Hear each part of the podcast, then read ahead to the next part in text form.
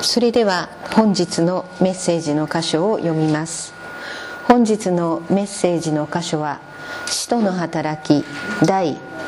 18章12節から17節です。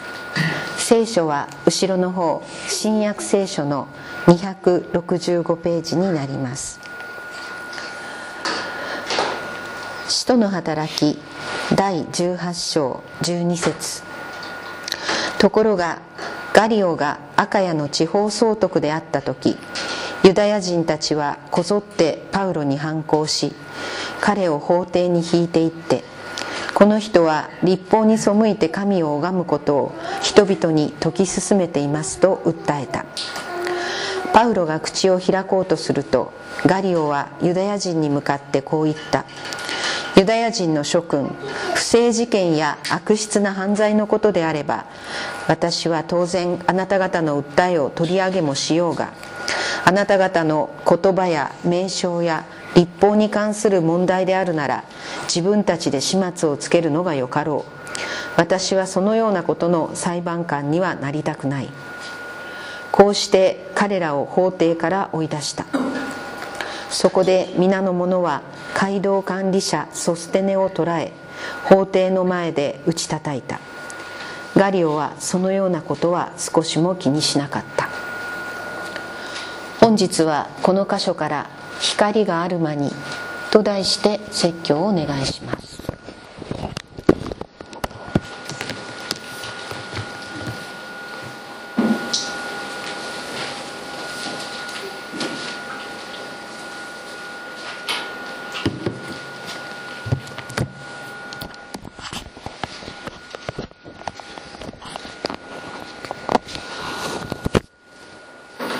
今私たちはこの日本という自由な国の中でイエス様の福音を聞きたいと思えば自分の意思で聞くことが教会にいてですね聞くことができるそういう状況の中にあります。また私たちは自分の人生の中のさまざまな局面の中において今ちょっとちょっと宗教的な気分だから教会にでも行ってみようかな。今ちょっと宗教的な気分にならなくて仕事が忙しいから仕事の方一生懸命やってみようかなっていったような選択ができるそういうようなことを当たり前のようにして生きていると思います。しかし聖書が私たちに言うことはイエス様の福音が聞かれる時がありまた聞けない時がある。それは時代においてもそうであるし人の人生においてもそうであるということであります。イエス様の福音はですねいつでもひねれば水道の水が出てくるように自分が好きな時だけ水道の水をから水にコップを差し出してですね水が飲めるように飲めるものではないというのが聖書の教えなのであります。これ私たち私たちにあの私たちは目覚めて生きていかなければいけないということを本当に突き突きつけるものです。今先ほども申し申しましたけれどもこれまであまりにも当たりこれまで当たり前だと思ってたことが当たり前ではなくなるそういうことが世界的にもまた日本国内でも起ころうとしている。そういう状況の中に私たちは生きています。私たちは本当に目覚めて今光があるうちにイエス様言われました。光があるうちに光を信ぜよとイエス様がおっしゃった。そのことを私たちは今日ここでもう一度、えー、心に留めたいと思います。今、えー、司会者に読んでもらったのは、えー、コリントというところで行われたことです。コリントというのはこのギリシャの中のですねここにあります。アテネがここですからアテネから少し西の方に行った当時の、えー、地中海世界における経済のですね中心地と言われるような大都市であってここにあここはアカヤ地方と言われる。えー、アテネもアテネも含めたこのギリシャの南の方ですね。これアカヤ地方という。でここにはですね今、えー、聖書の中に出てきたように総督がいたというふうに書いてある。総督がいた。この総督はアテネではなくてコリントにいたわけです。ですからこのコリントという土地の重要性ということはそのことを見てもよく分かります。でどういうことがあったか、えー、このパウロはコリントに行ってコリントに来ました。そこは先週話したようにコリ、まあ、非常にですねあの性性的に大敗したえー、コリント風の生き方というとそれはもう性的にあの不道徳な生き方をするということを意味するほどコリントという町はそういうものに満ち溢れていたところでありました。ところがそこに行ったパウロに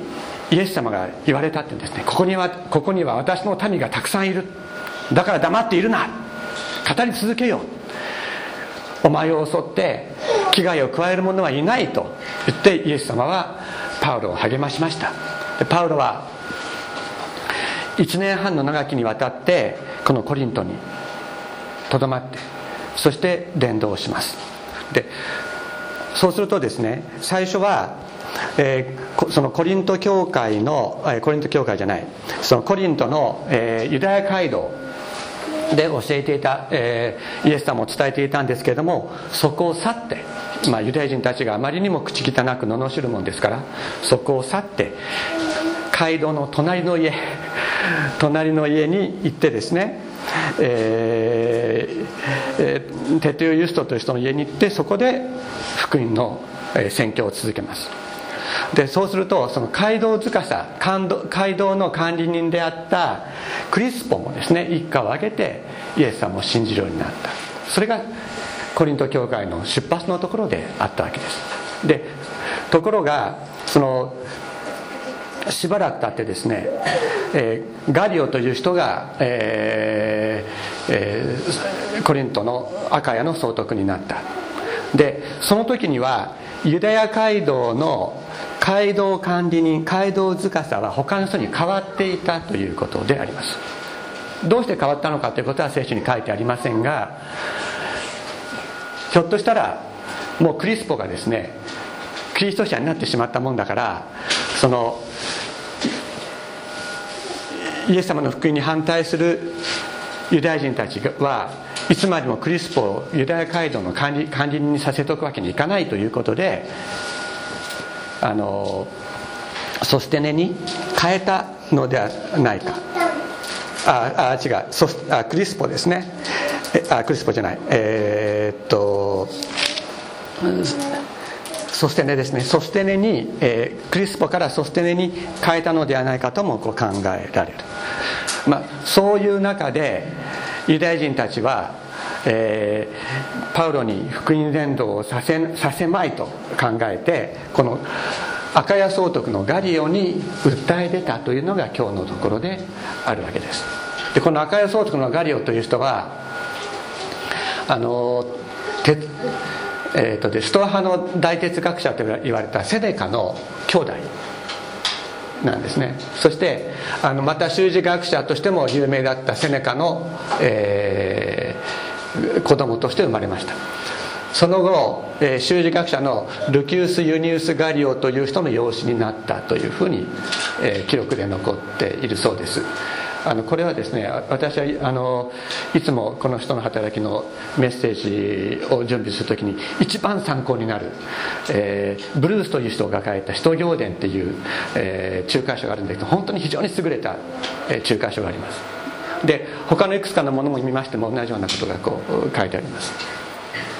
そして歴史的な事実として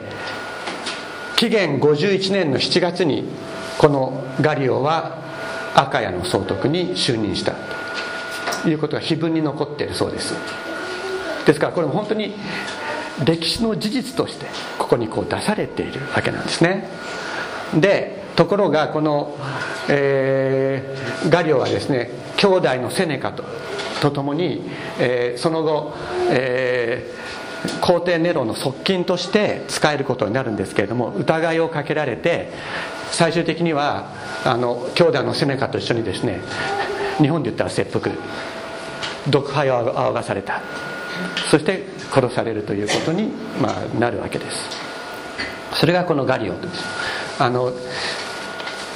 かなりの人格者であったとも言われてはいます。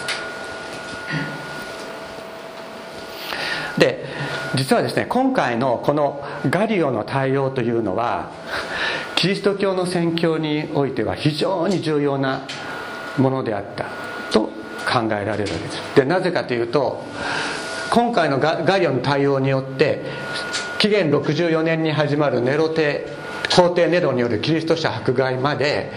ローマ帝国内での福音伝道の自由が公的に保障されるということに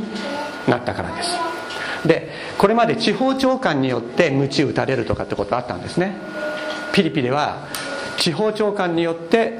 パウロは鞭打たれました。でも地方長官が何かをするというのとこの総督がどう決めるかということはもう全然意味が違う。で総督というのはどういう、えー、次のページか。総督っていうのはどういうことかというとですね総督の祭壇というのはどういうことになるかというと帝国内での判例あるいは前例として帝国の中でその決定が周知される。ということになるんですね。そうするとまあ、今回はガリオンの対応はキリスト教はユダヤ教の一派なのであって一派であるということをキリスト教はユダヤ教の一派なのであるから自分たちの中では解決しろと言ったわけです。でユダヤ人たちはどういうふうに言った言ったかって言ったらこの人は立法ではないですね。法なんです。ちょっとこれあの立法って言ったらユダヤの立法を思い浮かべてしまうんでちょっとこれは訳がまずいと思いますが法なんです。この人は法に背いて神を拝むことを人々に説き進めていると言って訴えた。でつまりローマ法に背いてのという意味だと考えた方が正しいですね。でつまり当時のユダヤ教というのはローマ帝国内では公認宗教だったんです。ユダヤ人たちが自分たちの立法に従って、えー、イスラエルの神様を拝むことはそれは公認されてた。わけですところがキリスト教っていうのは非公認宗教ですね。公認されているものではないわけです。今だ。だからどういうふうに訴えたかって言ったらあの人たちはユダヤ教ではないっていうふうに訴えたわけなんですよ。新しい宗教をやってる。それはそれは公認されてませんよね。公認されてないものはそこでその宗教活動をやめさせてください。というふうに訴えたということであったわけです。でそれに対してガリオは先ほど言ったようにいやいやいやいやキリスト教はユダヤ教の一派だよ。ユダヤ教の一派であるだからユダヤ教の中での名称であるとか教えであるとかそういうことの問題なんであってキリスト教は新しい宗教じゃない。自分たちだけで解決しろ。というふうに言った。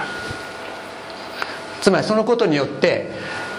キリスト宣教はユダヤ教の中でユダヤ教の内部ということになりますから公的宗教活動であるというふうに認めたっていうことになるわけなんですよ。わかる？大丈夫ですか？つまりガリオの裁定というのはキリスト教というのはユダヤ教の一派だからでユダヤ教は公式公認宗教であるからキリスト教のイエス・キリストの福音を伝えることはローマの方に反してませんよというふうに言った。であなたたちの中ユダヤ教の内部でどういうような考え方の対立があろうとそんなことは私は関係ない。そんなことには関わり合いになりたくないというふうに言ったわけです。だからでこれこれはですね帝国内での判例として有効になるわけなんです。そしてそれは帝国内での選挙の自由を保障する。だからこの後パウロはユダヤ人たちには激しい迫害を受けますけれどもだけどギリシャ人たちからの迫害を受けることはないんですね。あるいは公的に、えー、選挙活動を、えー、禁じられるということもないわけなんです。で後にですねパウロは、えー、アグリッパ王とフェスト提督の前で、えー、イエス様の福音について語ることが許されますけどもその時に私はローマ皇帝に上訴しますというふうに言うんですね。でそれはなぜ上訴するかと言ったらガリオがここで宣教の自由。イエス様の福音を伝えることの自由ということを裁定を下した。それがローマ帝国内における一つの判例として有効であるということが根拠になっているんだっていうんです。でつまりこの時のガリオの裁定というのはその後ネロ帝による、えー、クリスチャン迫害が始まる紀元64年に至るまで十数年間123年にわたってローマ帝国内においてキリストの福音が自由に伝えることができるそういう基盤を作ったという意味で非常に重要なことであったということになるわけです。その後皇帝ネロによって、まあ、もちろんこのさっきも言ったようにガリオも、まあ、殺されるわけですが、えー、ユダヤ人たちもえー、キリスト教徒も非常に非常なこう迫害を受ける。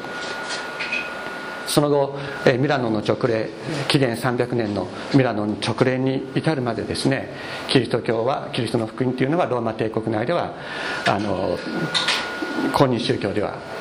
ありませんから迫害を非常に厳しい迫害を受けるということになりますがその前の十数年の間にキリスト宣教の基盤がですね形作られるという非常に重要な裁定が行われたことになります。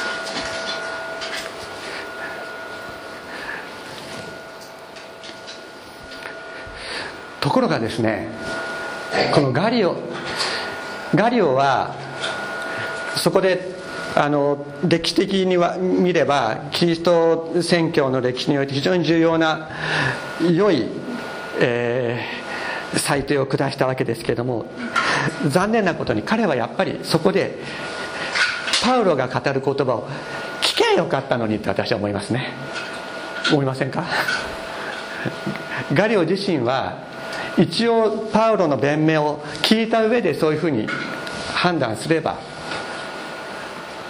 もっと良かったんではないかとも思います。ここでねあのそういうふうに、えー、ガリは言ったもんだからそこで皆の者は街道管理者はそすねを捉え法廷の前で打ち叩いた。ガリオはそのようなことは少しも気にしなかったと書いてある。でこの皆の者っていうのは多分ギリシャ人だろう。というふうにこう解釈されるって言うんです。皆の者って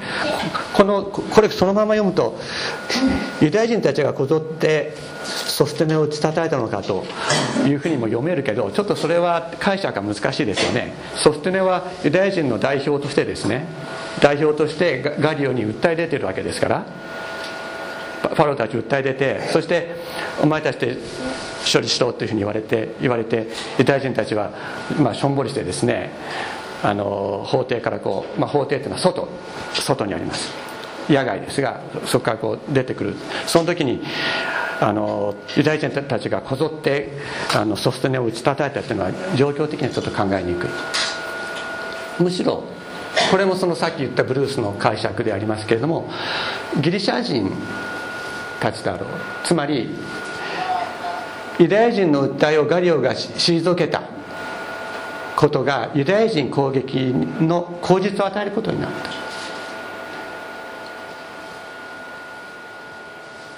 でギリシャ人たちがユダヤ人を攻撃することについてはガリオも黙認したというふうにこうかあの捉えられるのではないかと考えています。この街道管理者ソステネはですねこの時はパウロを訴える側にいたんです。パウロパウロを訴える側にいたんですけどこの人聖書の中にもう一回出てくるんですね。どこに出てくるかというとコリントビテの手紙の第一に書いて第一の一番最初に出てくる。コリントビテの手紙の第一の一章の一節に出てくるんです。なんて出てくる？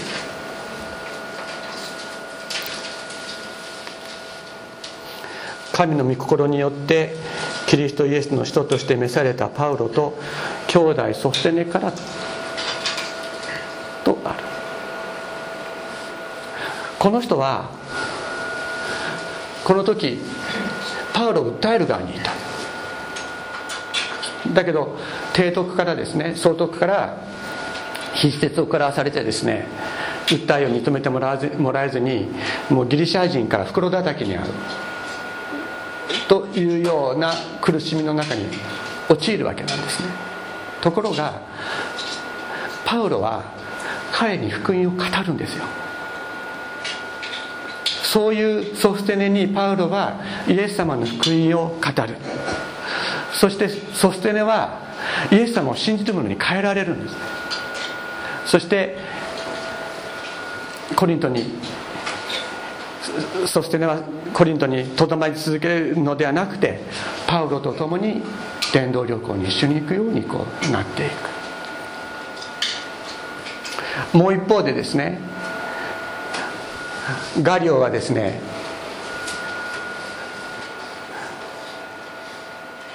人々がギリシャ人たちがソステネを打ち叩くのを何とも思わない。そういうそういう心の持ち主であった。彼はキリストの福音を聞くことはできなかったのです。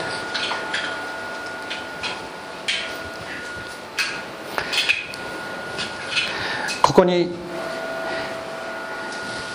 先ほど申した申したようにローマ帝国の中にキリストのイエス様の福音が伝えられていく基盤が法的な基盤が一つ一方では保障される。ということが123年の間12年ぐらいの間自由に福音が伝えら伝えることができるという法的な基盤が与えられると同時にもう一方ではイエス様のところに帰っていく人と。もう一方ではそういう裁定を下しながらもイエス様のところに帰ることがなかった人というのがここにいるのであります。イエス様は言われました。まだしばらくの間光はあなた方の間にあります。闇があなた方を襲うことがないようにあなた方は光がある間に歩きなさい。闇の中を歩む者は自分がどこに行くのか分かりません。あなた方に光がある間に光の子供となるために光を信ぜよう。あなた方に光がある間に光の子供となるために光を信ぜよとイエス様はおっしゃいました。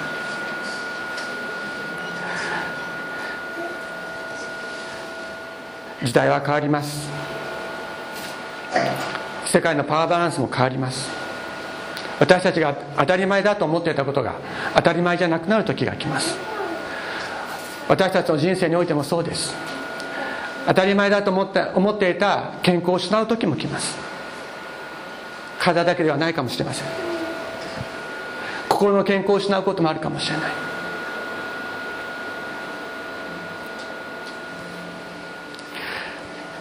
イエス様の福音をいつでも暇ができたら余裕ができたら、まあ、そういう気持ちになったら聞きに行けばいいと思っていてもそうできない時が私たちの人生にもやってくることがあるのです。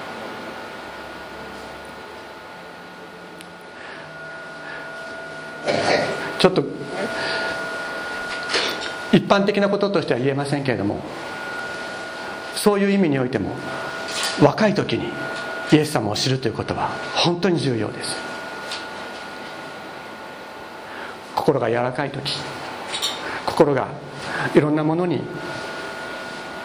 反応する時真実を求めようとする思いが強い時イエス様の福音をイエス様に出会う。イエス様の光を求める。それは本当に必要です。重要です。光が光がある間に光の子供となるために光を信ぜよなぜイエス様は光を信ぜよと言われたか。私たちの心の中に闇があるからです。私たちを覆う闇があるからです。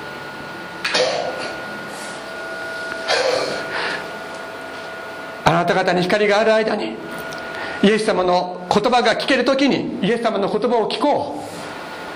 う。イエス様の光が照らされている時にイエス様の光を受けて光の子供となろう。お祈りをしたいと思います。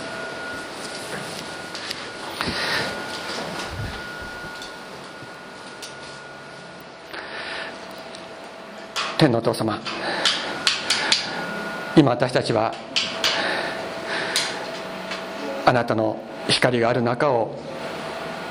歩んでいけることを感謝いたします。天のお父様暗闇の中に住んでいた私たちこの心そのものが存在そのものが暗闇であった私たちがあなたの光に照らされて光となりました。そのことを感謝いたします。天のお父様イエス様あなたは言われました。光がある間に光の子供となるために光を信ぜようと。イエス様ひまわりが太陽を求めて太陽の光の方を向いて回るように。天のお父様私たちもあなたの光を求めてあなたがいらっしゃる方を向きながら歩んでいくことができるように導いてください。天のお父様時代が大きく変わろうとしています。今まで当たり前と思ってたものが当たり前でなくなる時代がやってくるかもしれません。天のお父様その中にあってまだあなたの光を知らない多くの方々がいらっしゃいますが天のお父様どうぞあなたが私たちをお使わしくださり光であるあなたを伝えることができますように私たちをお持ちください。感謝してイエス様の皆によってお祈りします。アーメン